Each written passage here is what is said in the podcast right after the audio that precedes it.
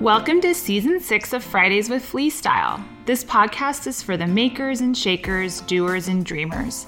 It's all about supporting small businesses and unique style through candid creatives willing to share their life stories as well as advice, inspiration, and support to help you design your best life. I'm Brittany Cobb, your host and the founder of Flea Style. I started this business 10 years ago, ironically the same week I was laid off from my day job. What started as a small holiday pop-up market and side hustle is a growing retail and media company. My little market a decade ago has grown into huge national shopping events, retail stores, creative workshops, e-commerce, and more. At the core of everything we do, Flea Style's mission is to champion small businesses and unique style through authentic retail and digital experiences. I've walked in your shoes. I know what it's like to feel unsure of your next steps. I know the everyday highs and lows of owning a small business or deeply desiring to do so. That's why we started this podcast, to be a comforting friend in your journey, whatever that looks like for you. We're so happy you found us and welcome you into our Flea Style family. This is Fridays with Flea Style. Hey guys, I'm so excited about my podcast today. Y'all, I've known this girl since she was in like diapers. Not really, but almost. I mean, I babysat her, I think as early as like elementary school. It's so amazing to see her thriving and flourishing as an adult today and with a baby of her own. It's so cool. I am honored to tell her story and having a front seat to her life my whole life. It's been really fun to watch. Before we wrap into that, I just wanted to wrap y'all into everything going on here, which is Crazy Town. We're now officially 2 weeks open to the date. And still figuring things out daily. This week, challenges included the ice machine breaking, a cook not showing up, which you kind of need when you own a restaurant, to just figuring out everything from payroll and onboarding new people to where we need help, and just tasking everyone with anything and everything to help me keep this ship afloat. All that said, it's a wild ride, but it's so fun and I wouldn't want it any other way. I decided that I will wrap you guys into all of it through the blog. So when Shop Talk kind of ended with the store opening, I felt like y'all would miss out on everything going on after. Just because we're not in construction mode doesn't mean that we don't have challenges and things to celebrate and share with y'all. And so we're going to keep Shop Talk going. Instead of showing you, makeover things on a kitchen remodel, we're going to show you just new employees, how we're scaling, behind the scenes scoop from menu development to running around like crazy, flipping the floor as we're learning, oh my gosh, this area should be full of gifts.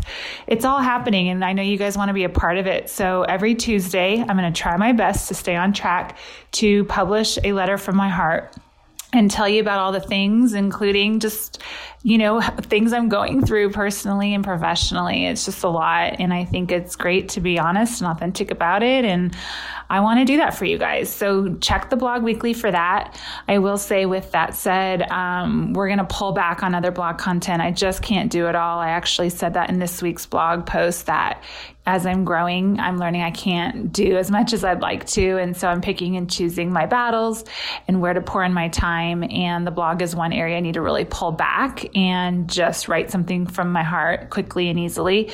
So anyway, I hope you guys enjoy it. Go check it out.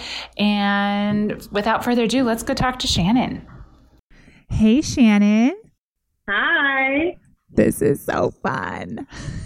I know. I'm so excited. I am so excited. I mean, I love every guest, but I get extremely giddy when I know them. And I really know you. I mean, really know you. Since the beginning. I used to babysit you like when you were really little. I know. It's crazy. Really little. Like what? Like second grade or something? Yeah. Well, I think second grade till like maybe junior high or so. And then, I mean, we kind of didn't lose touch. Our families are still very connected. But, I moved to Texas at 18 and like I haven't seen you in over 20 years, I would say. I know, it's crazy. So it's not like we've, you know, stayed in touch necessarily, but we've followed each other's journeys from afar, and you are just so perfect for this podcast. You are a total girl boss, and I'm so excited to have you on. Well, thank you. Me too. I'm excited to be on. Yeah. Okay. Well, I know a little bit about your past and like where you're from. Actually, I know like the cul-de-sac you lived on, but for those of I literally know the exact house that you're from. I know what your bedroom looked like, but yeah, totally. Paint that picture for our audience. I love giving a little backstory on kind of where you came from. Talk about your childhood a little bit. So I grew up in Orange, California, where my parents both still live, and went to Villa Park High School with you. I think that you were a senior when I was a freshman. Yep. And Brittany was like this tall, pretty, with the longest, skinniest legs. And I was like this dorky little freshman, just like, he's so cool. He's like get ASC out of president. Here. You're making me blush over here. Oh, my God. So funny. Yeah, so I grew up there. I still live in Orange County. I live in Costa Mesa now. I've lived kind of South County for the past 10 years, but still local. So... yeah. After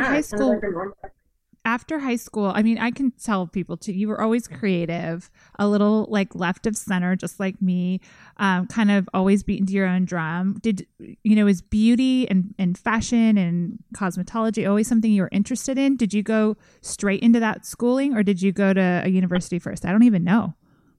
A university? No, I definitely didn't go to a university. So, yeah, I have always been, like, even in high school, I remember even in 8th grade, I always used to do all my friends' makeup for prom and dances, and I'd, like, plus their eyebrows and give everybody makeovers, like, during class and everything. So I was always really into it, and I always kind of knew that I was never a big school person. I was always just kind of had the more creative side of the brain. So I kind of knew that was the direction I was heading in, because I always just kind of had a knack for it. So after high school, it's funny, I tried to do, I think, like a semester at Fullerton JC, and I liked the first day. I was like, yeah, this is not going to happen. There's just like no way I'm going to get through this. So I went to cosmetology school, and I think I was 19. And it's funny because I actually failed my state board the first time when I took it, and I was like devastated. So I thought I was like, you know, the dumbest person in the world. So I went and got a job at MAC doing makeup right after, until I could take the test again. And it's like really crazy how it all happened, because if I like never worked in MAC, if I never failed state board, at like all of these series of events that have happened would never have happened, and I would be in like a totally different place. So everything happens for a reason. Oh, I agree 100%. Well, now that's like a cliffhanger. So what the heck happened at MAC? Okay. So I worked at MAC, and then I met one of the girls that I worked at MAC with. Her best friend worked at a salon. So I got my license, and I was ready to start assisting. And she hooked me up with this girl, Jen, who worked at my old salon, Lucabella, as an assistant. So I started working there, and assisted for a year, went on my own, and then they didn't really have a makeup artist there. So I started doing like all the girls' makeup in the salon and everything. And then they started giving me clients. So I kind of became the makeup artist, and started doing a bunch of weddings and blah, blah, blah. And then while I was there, I actually met Alexis from Housewives, when she was on the show, or Orange County Housewives. So I started doing her makeup, and it's so funny, like, how that happened, too, because, like, the way I look back at my life, like, I feel like every good thing, like, every big thing that has happened has come from, like, something bad happening before. You know what I mean? Yeah, I do. So that's kind of, like my little, mantra I like to remember whenever something scary or bad happens and it's like not in the right direction. I just kind of have to remember, okay, everything happens for a reason. Like one door closes, another door opens, because, you know, that's kind of how it's always been. So I actually went to New York when I was 23 or something, and followed this guy to New York that I met in Vegas. And he, like, flew me out there, and I was all in love, and, like, some, like, stupid kid, you know. And while I was out there, my friend Angelique that works at the salon that does Alexis's hair called me and said, oh, my gosh, Alexis is in New York right now. I know you're there. She needs her hair and makeup done for the Andy Cohen show. And I was like, okay, cool. So I went and did it there, and she took us to the show, and I met Andy and blah, blah, blah, and it was great. And ever since then, she, like, held on to me, and I did her hair and makeup for the show for 3 years after that.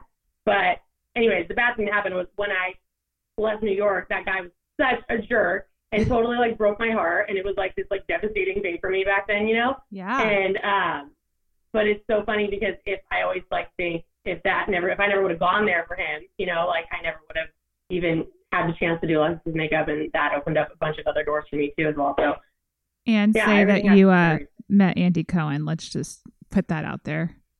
I know. I've actually met him like a bunch of times now. He's really funny. I love him. He's very different. Yeah. I know. He's very different than you. He's like all business kind of. Yeah. That's why he's funny. Living on that gravy train he's on. He's a smart cookie. Yeah, totally. He's like nothing impressive. I have a funny story about him. I'll tell you later. Maybe I'll tell our audience if we can get to it. So, okay, you get back on the flight from New York. You're brokenhearted, this jerk, but he gives you a big fat favor in letting you kind of get connected. So what happens when you get back to Orange County? So you're back to Orange County, and Alexis just was, like, obsessed with how I did her hair and makeup. So she, like, hired me on for the show to start doing it for all the interviews, like all the, you know, behind the scenes stuff. And she took me to all these parties with her, and I was on the show a bunch of times and kind of was like, you know, I like made friends with like Vicky and her daughter. Like I ended up knowing her daughter. So they like promote my makeup a lot now, and it all kind of connected, which I could do a whole nother podcast on working on Housewives. That's like a whole nother story. Yeah. We'll get to it. We'll talk about it, people. Hang with us. That's the crazy train for sure. Oh, I'm sure. Yeah. Oh, I can't wait. This is going to be good. Yeah.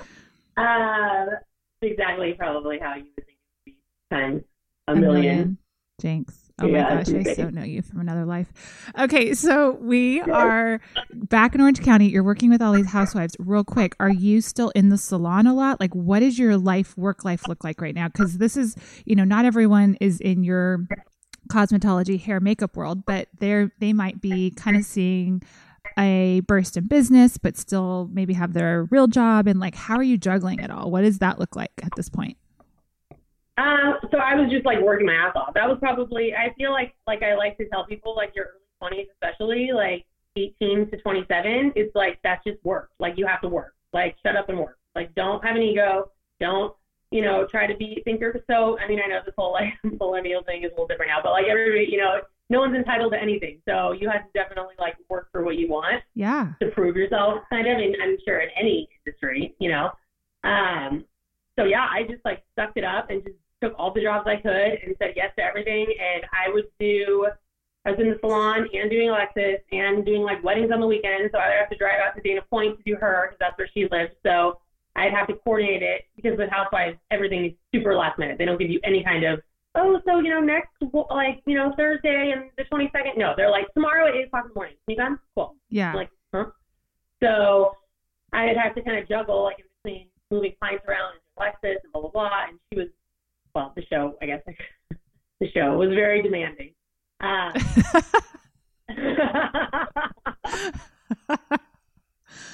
my God. This podcast is going to be so good.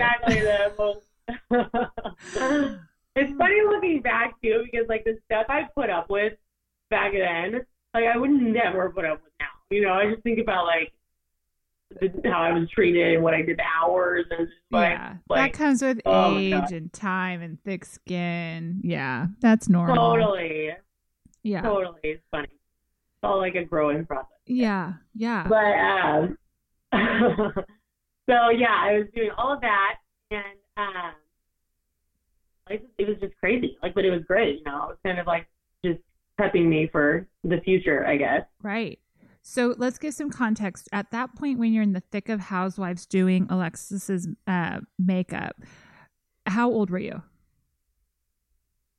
I was probably 23 to 26 around, okay. I would say. So because I met... Go ahead. I was going to say pretty fresh out of like schooling and kind of first job, like probably getting your wiggles out, like with your business and how to do it. And even like your, I'm sure like your style and like all of that you're learning on such a big platform. How old are you now? I'm going to give people context how long that was.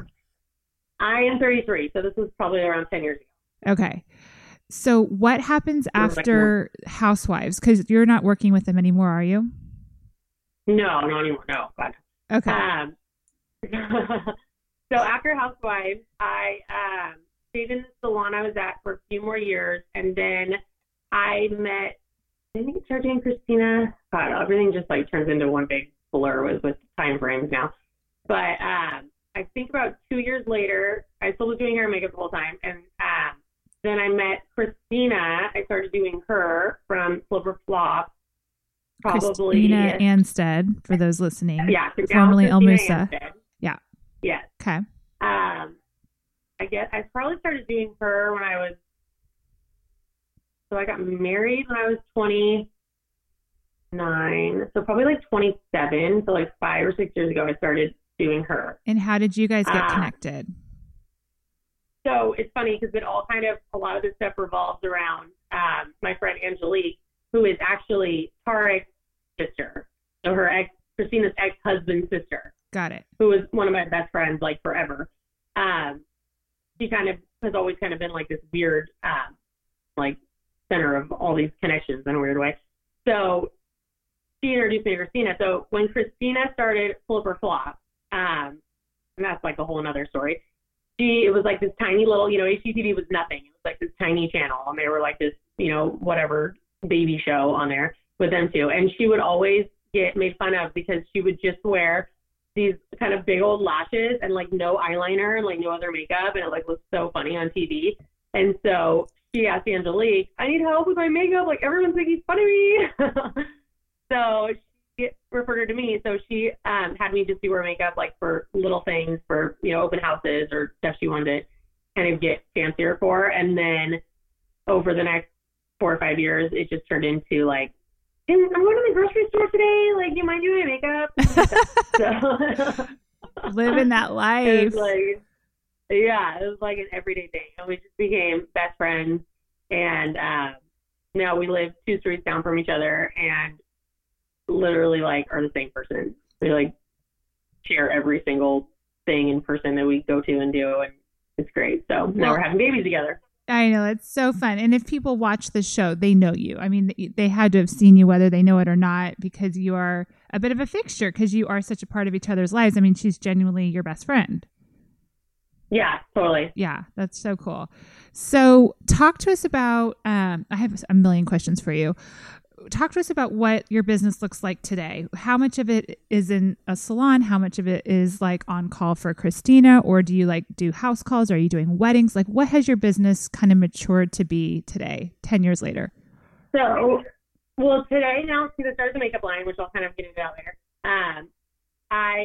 that's my top priority. Like I'm 95% Pink Dust. And then I still work in the salon just 1 day a week. When I just had a baby. He is 3 months old and finally getting a little bit easier. He just slept through the night for the first time last night, and it was like the best thing that ever happened to me. Oh, that's a huge moment. Congrats, Mama. Okay. Oh, my God. It was like really hard having a baby. Yeah. Like, it's so I didn't know it was going to be this hard. It never gets easier, too. Really hard. I have a 5 and 7, and it only gets harder because then there's like actual conversations and emotions and bullying and like...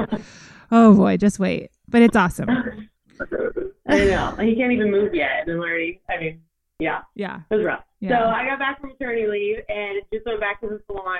I was there two days a week and like a random Saturday. So now I'm just there on Tuesdays. I kind of like set the bar, which I am slowly trying to wean off, but it's really hard because I've been doing it for 11, 12 years now, and it's really hard to build a clientele and have a steady, you know, I've been doing people's hair for 10 years, some of my clients, so I love, you know, they're a family to me, so it's hard to just cut the cord completely. So I'm still there one day a week. And then Christina, I usually do, she's on maternity leave right now, but normally I do her 3 to 4 days a week for the show. So I usually just go to her house before she films. I don't go with her to film. I just go to her house before she films and get her ready. And then I go to the salon, or she goes to work. And then I do all of her photo shoots and promo ads and all that stuff too. Usually is like a couple days out of the month. So definitely juggling. Yeah. All right. Well, let's get into Pink Dust. So since that's your biggest priority and baby right now after your little baby, what is Pink Dust? Pink Dust is my cosmetic line. Woo woo. So we're a full cosmetic line. We sell everything. We're mostly e-commerce. We sell at my salon I work at in Anaheim Hills and at Steam Laundry Boutique in Villa Park. And then, yeah, we're mostly online only. We are a very family-run business. So my husband does all of the shipping and answers emails and customer service and all like the day-to-day stuff and inventory, which is so much work. And we currently run it out of our house. We just moved in from, we had a three-room office that we had before, and everything was just all over the place. And then we just got into a house that has like a whole half of the side of the house now is all like Pink Dust headquarters. So we have this big loft that all the inventory's in, and our garage is kind of a little bit of chaos sometimes, but so much better. Yeah. So it's going good. It's exciting. It is exciting. So I'm assuming this came out of a natural need or desire in doing makeup. Maybe you saw like a hole in the market or wanted your own thing. Like, how did you take an idea or a dream and like make it happen? Like, how are you producing makeup and figuring it out? I mean, that's not easy. I know. It's insane. I still don't even believe that I do it sometimes. So how it happened was about 4 years ago. Two of my good friends who I worked with at my old salon, who was one of them is Angelique, our sister, and another girl opened up a new salon in Anaheim Hills. And it's this humongous called Latitude 33 Hair Artistry. It's a giant, huge, beautiful, like glamorous salon. So they told me when they opened, find a makeup line you want to sell here. Like, we trust you, you're a makeup artist, whatever you want, we'll sell it. Just figure it out.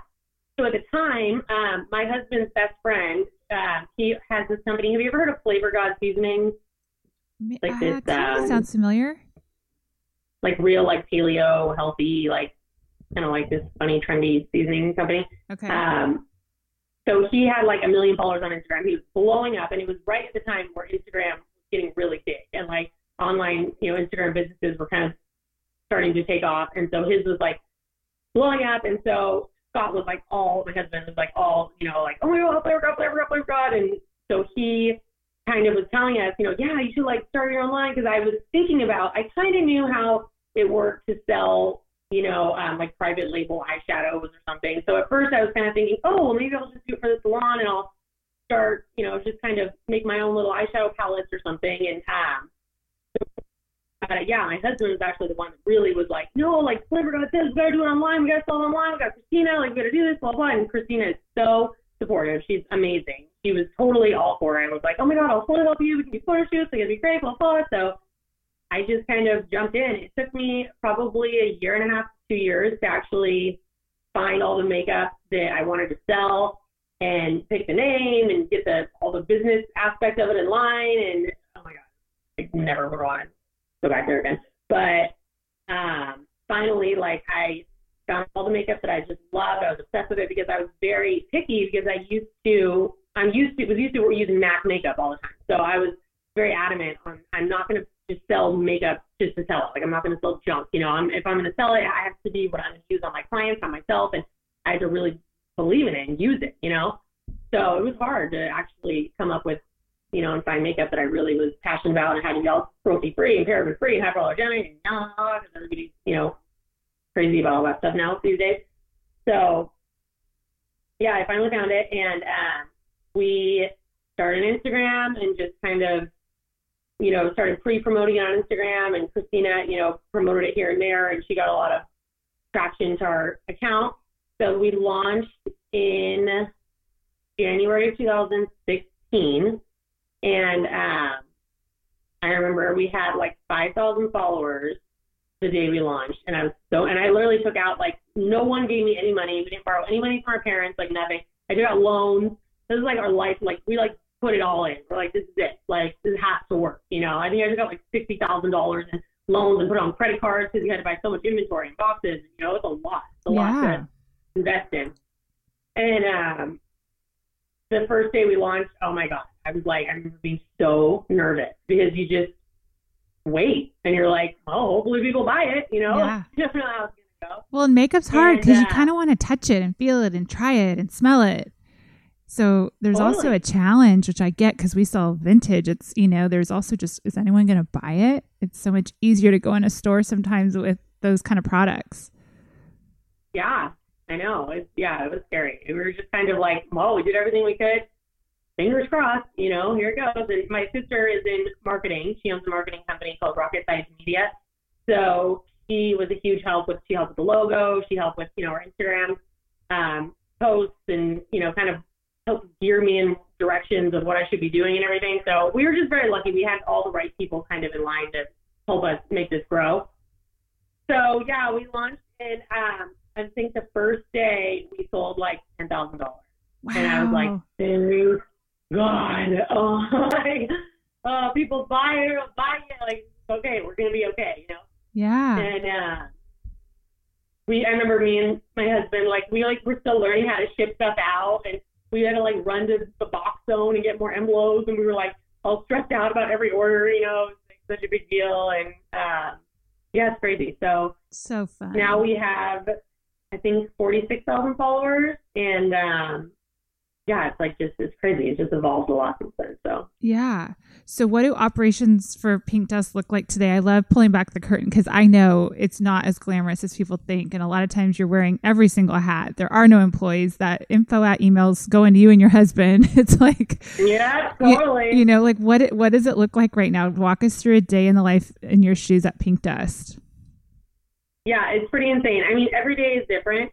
So yeah, me and my husband basically do run both the operations. My sister is our marketing manager, so she handles all that. And then we just started using this online advertising company that has been amazing, that like runs our Instagram ads and everything, which has been a game changer. Like, our sales just like doubled from that. Because before I was just, oh, people like this picture, promote, you know, that's $20 a day. I didn't know what I was doing. So yeah, they are like helping me a lot with that. So yeah, kind of day to day is just whatever is going on that day. Like right now, we're restocking a ton. We ran out. That's the biggest struggle we have right now, is keeping inventory in stock. And because reorders can take, you know, 12 to 16 weeks. And we have all these lip combos that have a lot of the same lip liners or products in it. So when we run out of one lip liner, we're out of like 3 lip combos. So it's kind of just like a bullet to the chest when that happens. So we're just like restocking a bunch of stuff, and we're gonna have a Labor Day sale this weekend and stuff. So we're kind of gearing up for that. So a lot of times either I'll try to make new content, I'll make videos on myself, or I'll do videos on other people, or just a lot of editing. Like, I spend a lot of time behind the computer editing videos and remaking videos and kind of like searching for new content out of content we already have, because there's only so much, you know what I mean? There's only so much you can do. That's definitely the hardest part of online, keeping up with content and keeping, you know, making new content. So, I mean, a lot of my day honestly is spent on my phone or behind a computer, you know, or if I do a video on myself, then doing kind of stuff like that, or if I have a photo shoot or anything. But yeah, it's been funny because like, I feel like, yeah, you're right. People think it's so glamorous, but a lot of my days I will be in my pajamas on my phone until like 4:00. And I'm like, where did the day go? What just happened today? Yeah. You know, like just answering emails and doing Instagram stuff. And yeah, it's hectic. Totally. Well, especially because you have a 3-month-old at home. How has that work-life balance been for you, and being a new mom? Do you have any advice on how to kind of juggle it, or are you just in the thick of the fog and trying to figure it out? Yeah, I have some really good advice, actually. Get a good nanny. Yeah. That's my advice. Oh, your army. Oh, I know. I say that all the time. You can't do it all. I know. And I tried to in the beginning because I was like, no, like my mom had Tuesdays and Fridays off, but Tuesdays I'm in the salon.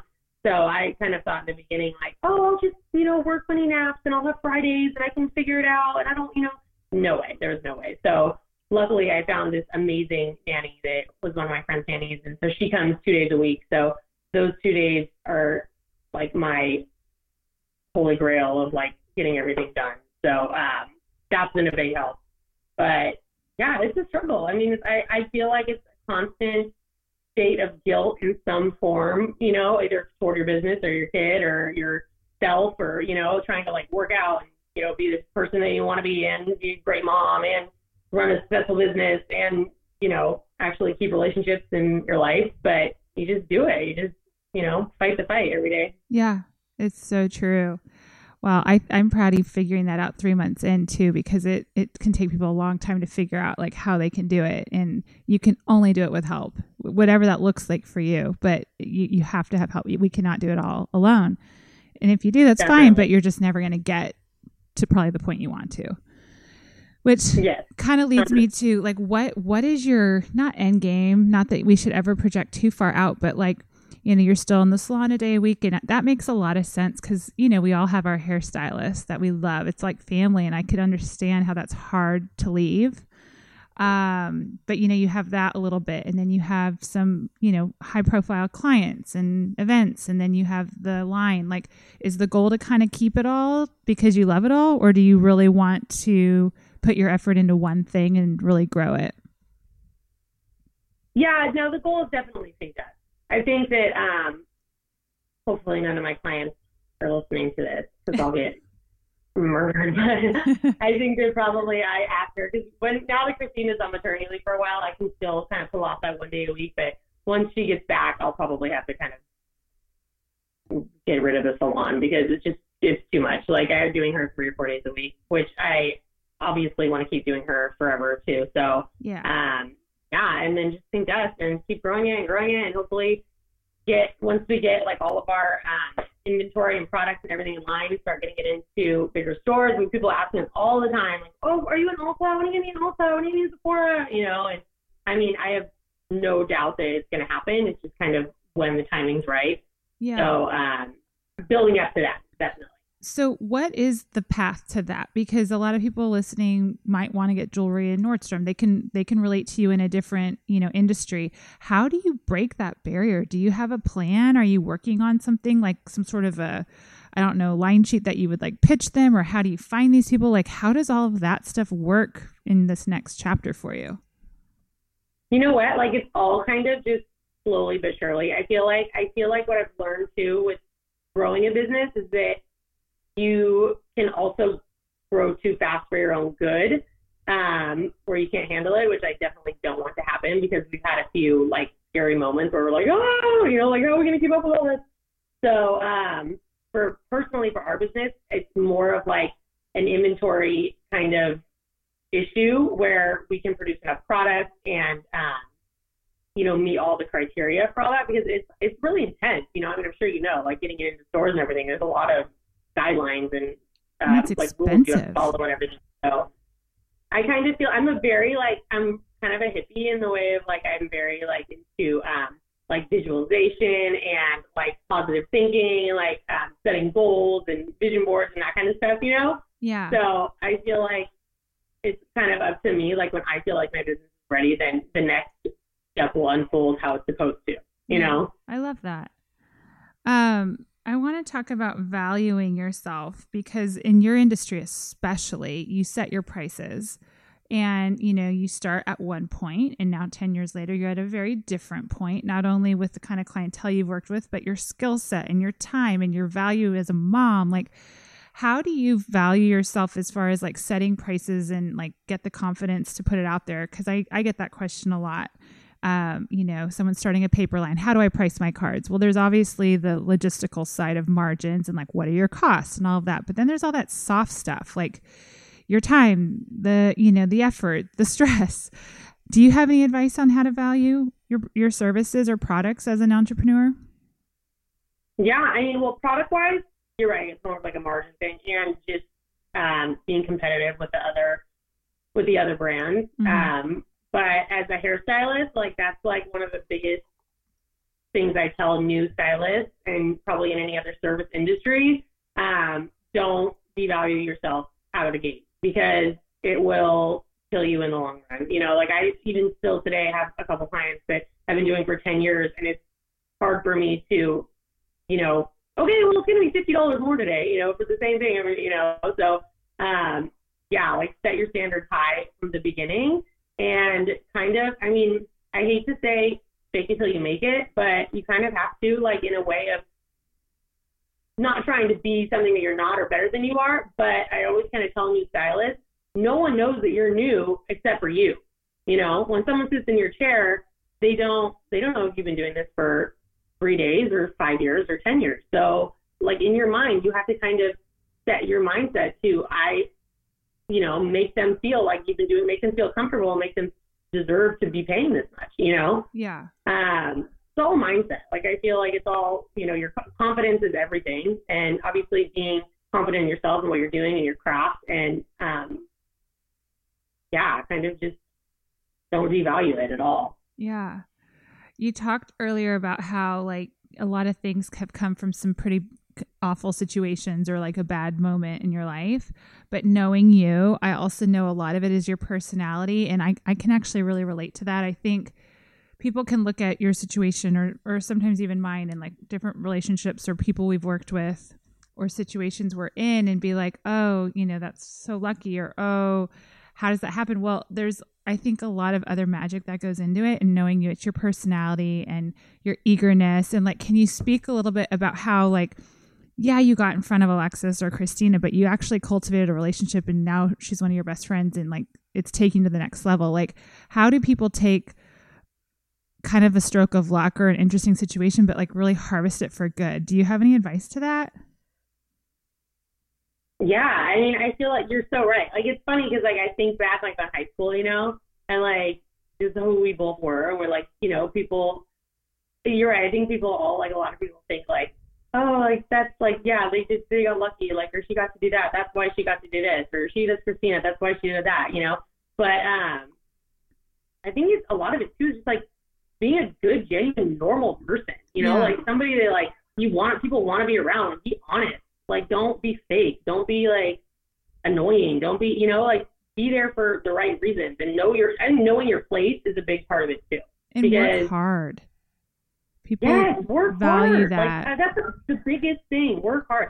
It's funny because, like, I remember, I'm not trying to be like, my mom will be so, like, happy if I say this, but I remember my mom told me one time in the salon, I was, like, assisting for this girl who I was, like, having a hard time with, and she was like, you know what? Like, all you can do is do your job, work hard, and be honest, and, like, that's all you can do. That's all people can ask of you, and if they have a problem with it, then there's nothing, you did everything you possibly could. And I kind of always remembered that, you know? So, like, in tough situations, I always kind of remind myself. And I've had, it's nice now thinking back to be in the place where I am and comfortable, because I remember times in my 20s, you know, being in situations where I'm like, crap, like, how am I going to get out of this? Like, what am I going to do, you know, like in hair or whatever? Yeah. And you just kind of have to remind yourself, like, okay, focus, calm down, like smile and just try your best. That's all you can do is try your best, yeah. You know?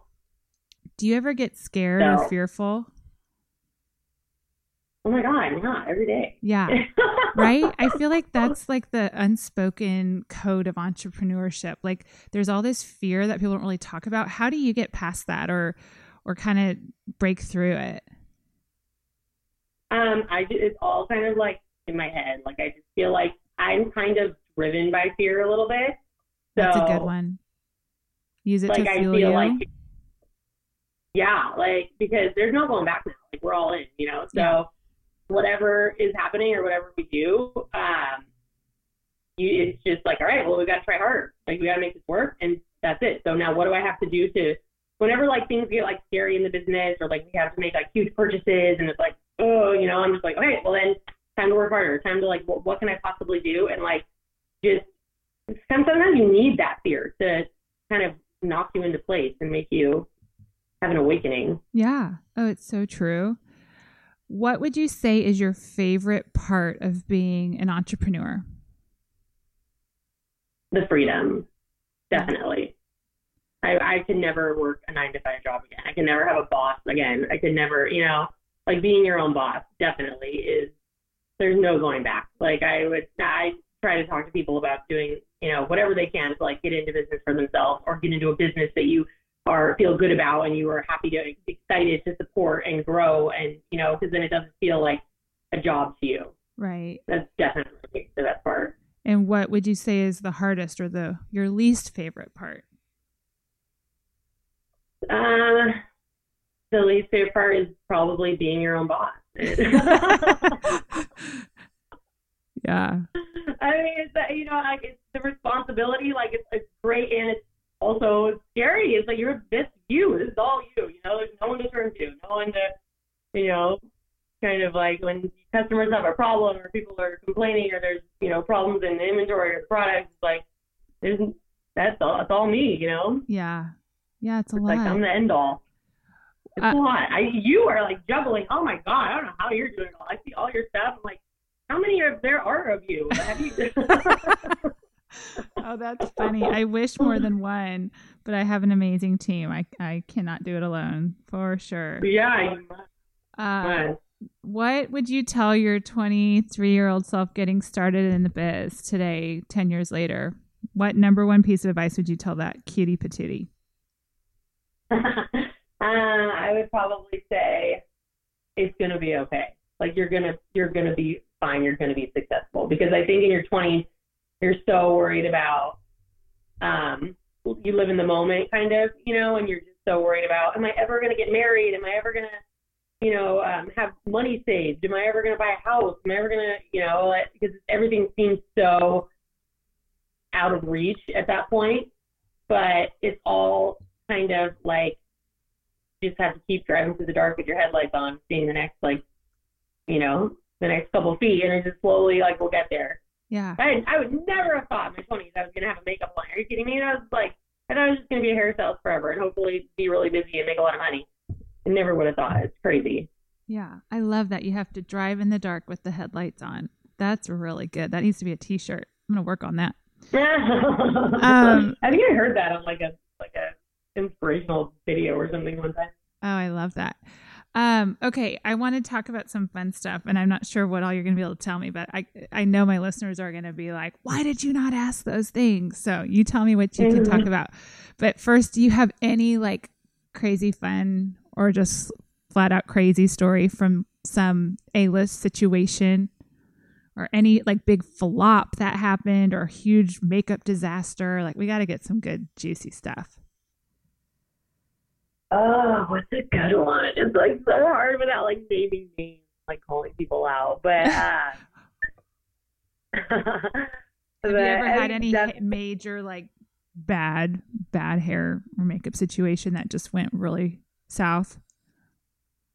No, I mean that was nice. I mean, with most of my clients, like I knew what I was doing. We were comfortable with it. You know what I mean? So like I've been doing them for a long time, so it wasn't ever a big deal. But I mean, housewives. It's insane. Like they're insane. Like they're kind of exactly how you picture them, and it's like a fight for camera time and attention, and it's exhausting. Like I went on this trip with Alexis one time. They went like glamping, and she just got her nose done, and they made her bring somebody with her to like drive and like be with her in case I don't know she fell on her nose or something stupid.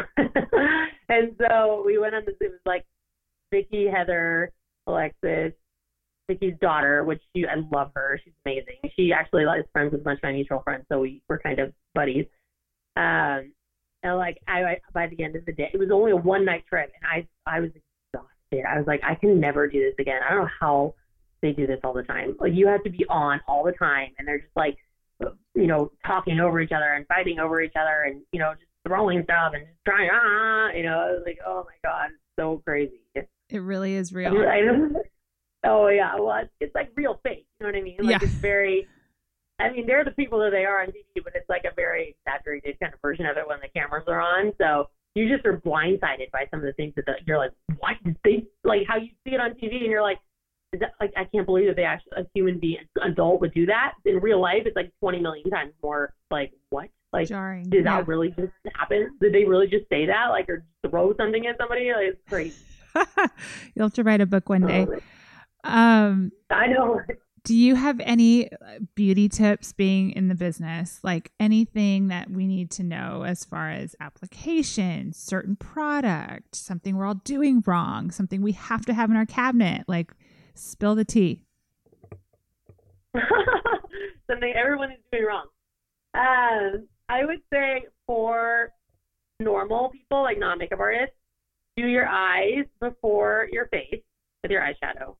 Most people don't do that, and it's so much easier because all your eyeshadow, even if like a little bit of eyeshadow falls on your face and you don't see it, it will change the way your foundation goes on your face.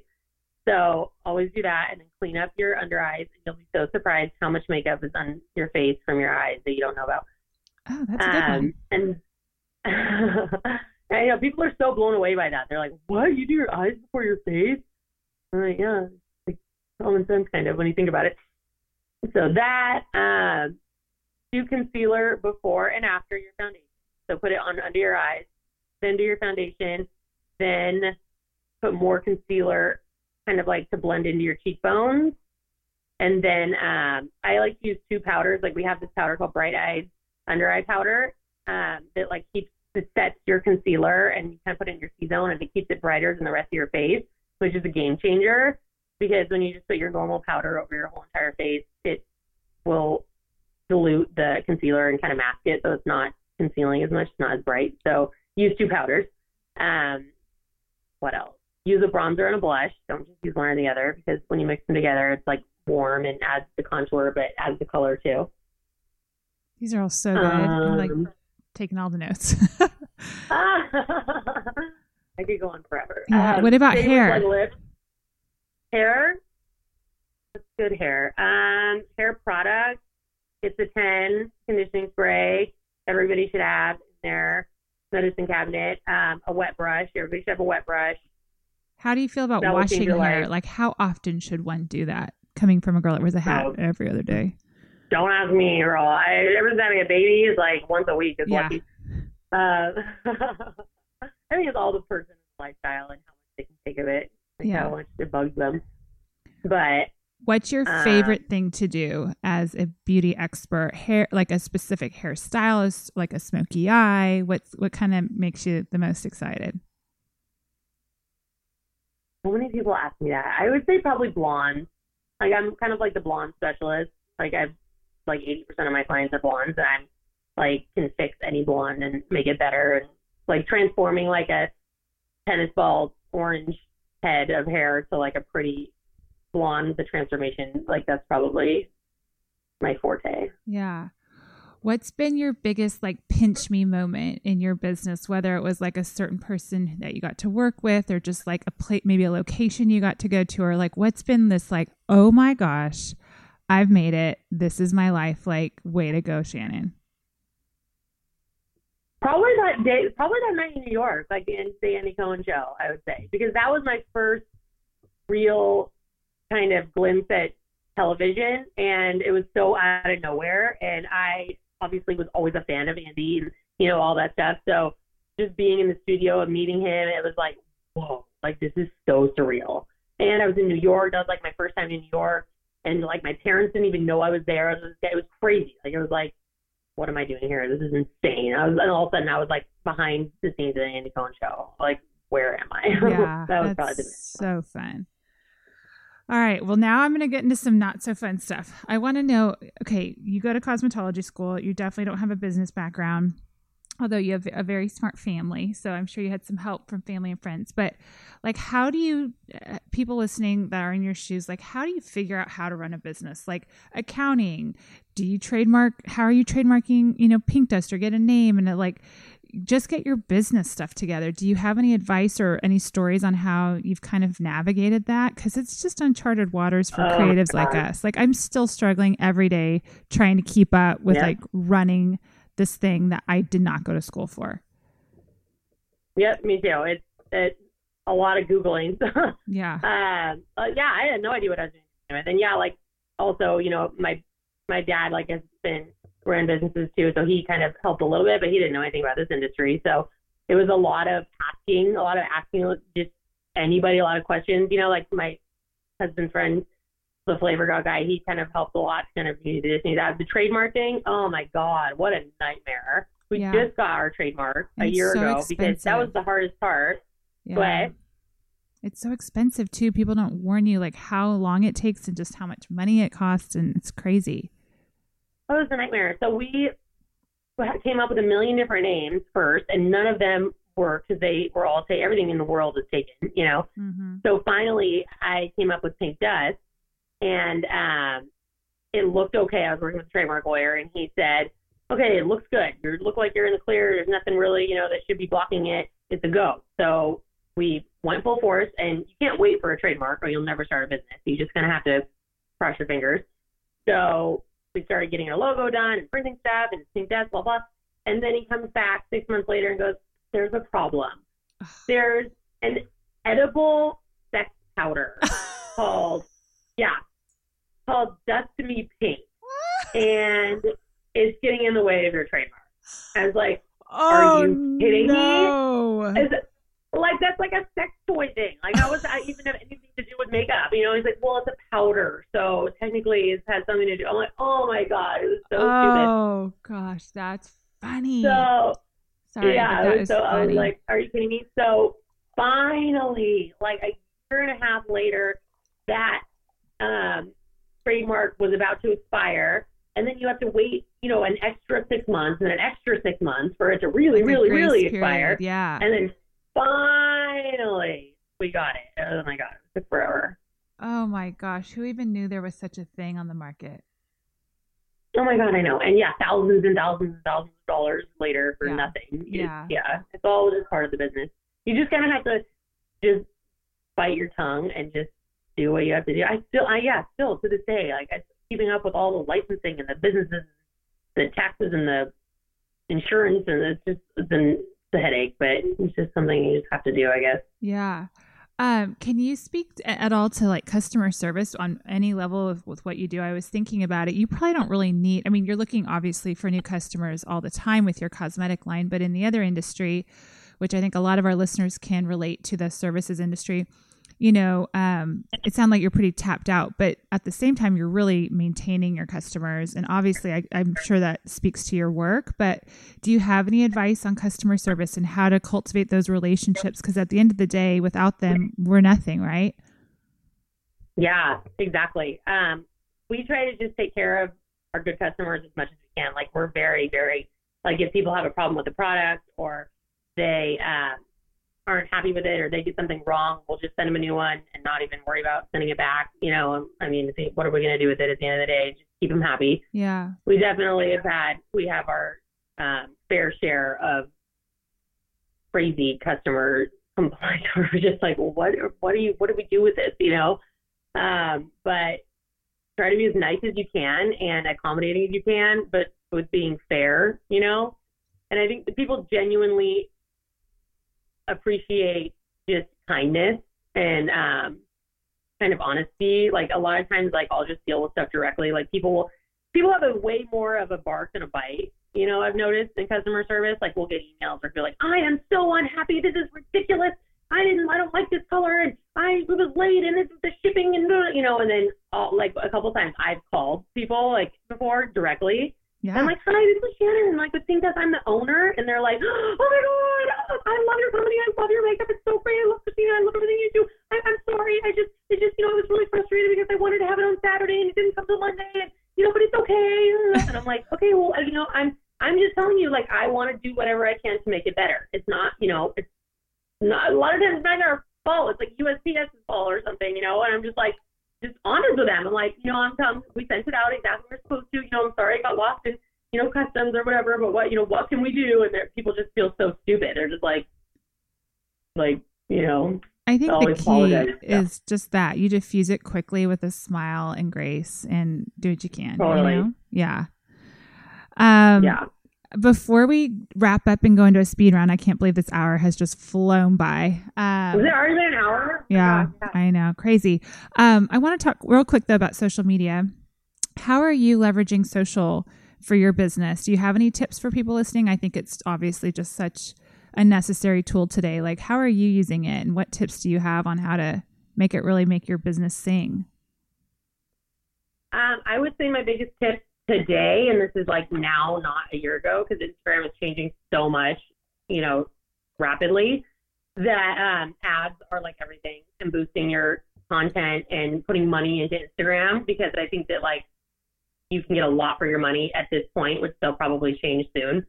So yeah, like spending your money in marketing and advertising on Instagram, because nowadays to get people to see your actual post that you post is so much harder than it used to be. You know, you probably know, like, you know, you have 50,000 followers and all of a sudden, you know, you only get like 200 likes. You're like, what? Did anybody see this? Like, how does that, you know, because the whole, how it all works, like you have to get, you know, people have to comment and they have to like it. You got to get so much traction for it to get seen by so many people. And, you know, so you have to post so much for people to actually see it. So it's such an easier way to get it out there into the universe when you actually invest in it. Mm-hmm.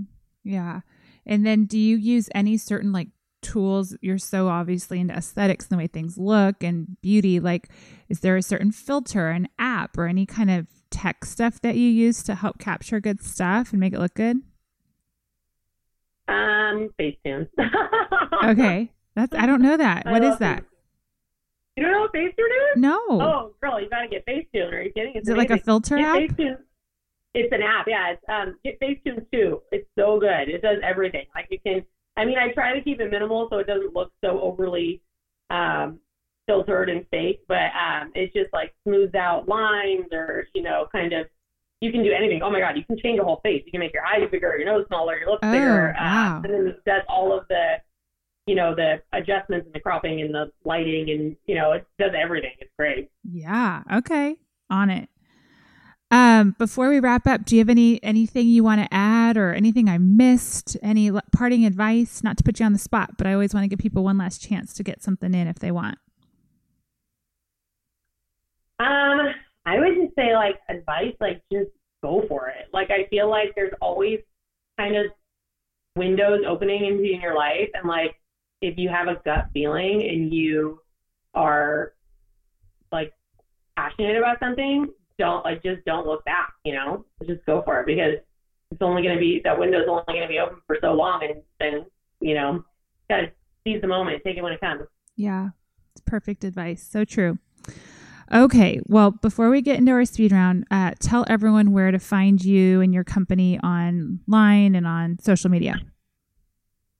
So you can find us on social media at Pink Dust Cosmetics. And then our website is www.pinkdustcosmetics.com. And then my personal Instagram is at ShanRBeauty. And then we are also sold at Latitude 33 Salon in Anaheim Hills, and at Steam Laundry Boutique in Villa Park. Awesome. Okay. Well, I have not prepped you on these questions, but I'm just going to fire them out and kind of let everyone learn a little bit more about you. Are you ready? Okay. Sure. Okay. Coffee or tea? Coffee. And what's your poison? I've been trying to just like put a little bit of creamer. I only drink coffee in the morning now. I try to like no Starbucks, no nothing. So I'm a pretty simple coffee person. Drip with a little cream. Okay. What's your wake up call? When do you wake up in the morning? These days, Jesus, no. Whenever the baby wakes up. Right. Usually like around 6:30. And what's your bedtime? Oh, I try to be in bed by like 9, 10 the latest, or else I just die. That's early. Well, I can't, because the baby wakes up like, well, okay, now it'll be different. But before, he would wake up, I'd do like, Scott would do the first feeding, and then I would do the second feeding, you know? So just knowing I had to wake up at 3, and then like, it's hard to get back to sleep after that. So I just try to get as much sleep as I possibly can. Yeah. What is your dream vacation destination? Oh, a dream vacation. You know what? I love Italy, like, so much. It's, like, my favorite place in the world. Probably, like, I would love to either go back there or, like, somewhere like Greece or, like, the Maldives. Like, somewhere like that would be really fun. Yeah. I want to go everywhere. And what would be your last meal on Earth? Oh, my God. That's, like, the hardest question ever. My last meal on Earth would probably be something like gross, like fries or like fast food or like pizza, you know, it's like stuff that I never eat probably. All the bad stuff. Yeah, I agree. Like ranch. Who would be a dream dinner guest, dead or alive? Who would be my what? Dream dinner guest, dead or alive. Dream dinner guest? Oh my God, you're like really pulling out the hard ones, huh? Yeah. I don't know. I'd have to think about that. It's really hard. What about a dream mentorship session? Like someone you'd love to just sit down with and learn all the things.